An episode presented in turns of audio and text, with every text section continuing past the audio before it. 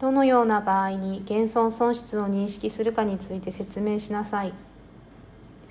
資産または資産グループに減損の兆候がある場合だけ減損損失の認識を行うかどうかについての判定を行う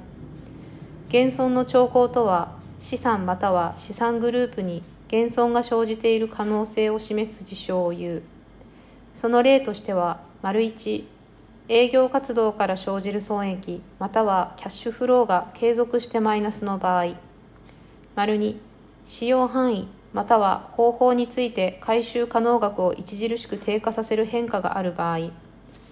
丸3経営環境の著しい悪化がある場合。丸4市場価格の著しい下落がある場合等がある。上記のような事象が認められる資産または資産グループから得られる割引前将来キャッシュフローの総額がこれらの帳簿価格を下回る場合には減損損失を認識する。